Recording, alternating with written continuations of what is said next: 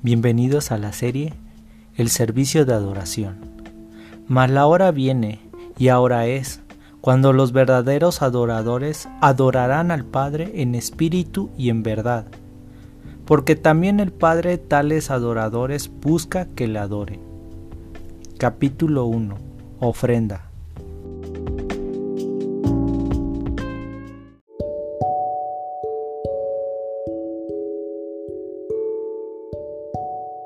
El hombre constantemente ha buscado la manera de adorar a Dios. En la Biblia tenemos una de las maneras de adorar a Dios llevada por dos hermanos, en donde Caín trajo del fruto de la tierra una ofrenda a Jehová, y Abel trajo también de los primogénitos de sus ovejas, de lo más gordo de ellas. Y miró Jehová con agrado a Abel y a su ofrenda, pero no miró con agrado a Caín y a la ofrenda suya. Y se ensayó Caín en gran manera, y decayó su semblante. Durante este momento no existía una ley en la cual les exigiera o les diera instrucciones de cómo adorar a Dios. Fue algo que ellos voluntariamente decidieron dar a Dios. Sin embargo, en Caín decayó su semblante. Dios primeramente ve a las personas. Él conocía realmente qué había en él. No fue lo que llevó, fue como llevó esa ofrenda a Dios, pero aún así hubo comunión con Dios, porque le dijo a Caín, ¿por qué estás tan enojado? ¿Por qué andas cabizbajo? Si hicieras lo bueno, podrías andar con la frente en alto pero si haces lo malo, el pecado te acecha, como una fiera lista para atraparte. No obstante, tú puedes dominarlo. El Señor siempre busca una comunicación con nosotros. El ir a adorar es hacerlo de voluntad. Un servicio de adoración es buscar la comunión con Dios, llevar lo mejor que puedas dar. Él no te pide nada, pues todo le pertenece, pero sí ve la manera en que le adoras, ya sea a través de una ofrenda.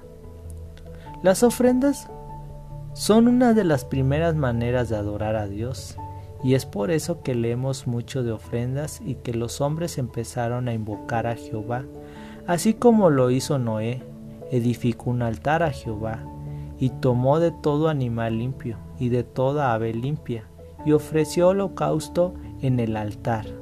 De tal ofrenda se obtiene una maravillosa promesa de parte de Dios. Es claro que todo le pertenece y que le necesitamos. Las ofrendas son como nosotros presentamos nuestros agradecimientos hacia Él. No olvidemos que para este momento no existía una ley que les obligara a dar, pero sin embargo existía bendición cuando lo hacían con gratitud, como cuando se menciona la primera vez el diezmo, recibida por Melquisedec, el rey de Salem y sacerdote de Dios Altísimo, que sacó pan y vino, y que bendijo diciendo, Bendito sea Abraham, del Dios Altísimo, creador de los cielos y la tierra. Bendito sea Dios Altísimo, que entregó tus enemigos en tu mano y después de esto le dio a Abraham los diezmos de todo. Aquí vemos claro que se habla del diezmo, no de una ofrenda, pero primeramente ofrece dos elementos muy importantes que son el pan y el vino, las cuales le ofrecen un sacerdote de Dios y con la bendición que es la palabra de Dios y es después de esto es que Abraham ofrece sus diezmos. Pero para ofrecer esto es necesario tener. Los diezmos es el fruto o resultado de lo que ya Dios suplió, pero dado a quien te ofrezca pan y vino, tal como lo hizo el sacerdote, con palabra de Dios que son bendición.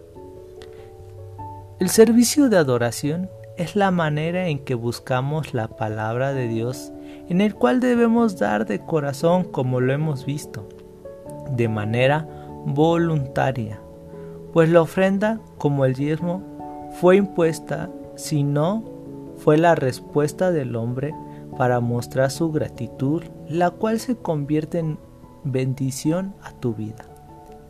La importancia de invocar su nombre es necesaria en nuestra vida. Es por eso que te invito a que continúes en esta serie, para tener un servicio de adoración y te diga, todos los que habían creído estaban juntos y tenían en comunión todas las cosas.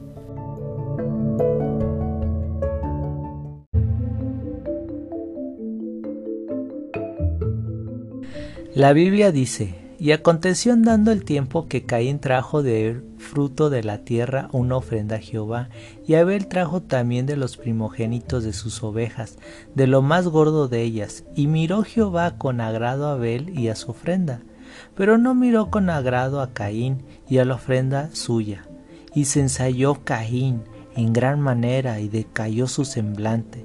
Entonces Jehová dijo a Caín, ¿por qué te has ensañado? ¿Y por qué ha decaído tu semblante? Si bien hicieras, no serás enaltecido, y si no hicieres bien, el pecado está a la puerta. Con todo esto, a ti será su deseo, y tú te enseñorearás de él. Génesis capítulo 4 versículos 3, 4, 5, 6 y 7 y a Set también le nació un hijo, y llamó su nombre Enos. Entonces los hombres comenzaron a invocar el nombre de Jehová. Génesis capítulo 4, versículo 26. Y edificó Noé un altar a Jehová, y tomó de todo animal limpio y de toda ave limpia, y ofreció holocausto en el altar y percibió Jehová, y percibió Jehová olor grato, y dijo Jehová en su corazón, no volveré más a maldecir la tierra por causa del hombre, porque el intento del corazón del hombre es malo desde, desde su juventud, ni volveré más a destruir todo ser viviente como lo he hecho. Mientras la tierra permanezca, no cesará la sementera y la siega, el frío y el calor, el verano y el invierno, y el día y la noche. Génesis capítulo 8 versículos 20, 21 y 22.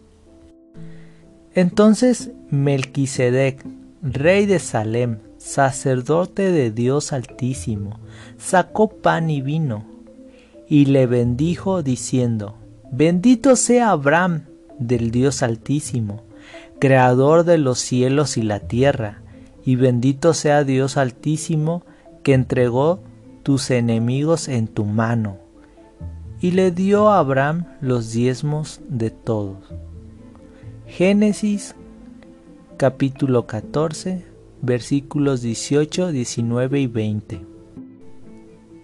Todos los que habían creído estaban juntos y tenían en común todas las cosas.